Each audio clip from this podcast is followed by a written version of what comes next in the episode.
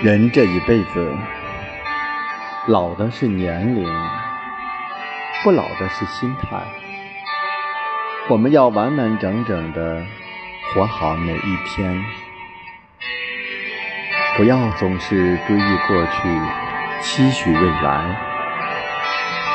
是的，每个人都曾经优秀过，被人羡慕过，也被人爱过和恨过，但是。花无百日红，人无千年少。做好自己，活在当下，是我们余生的追求。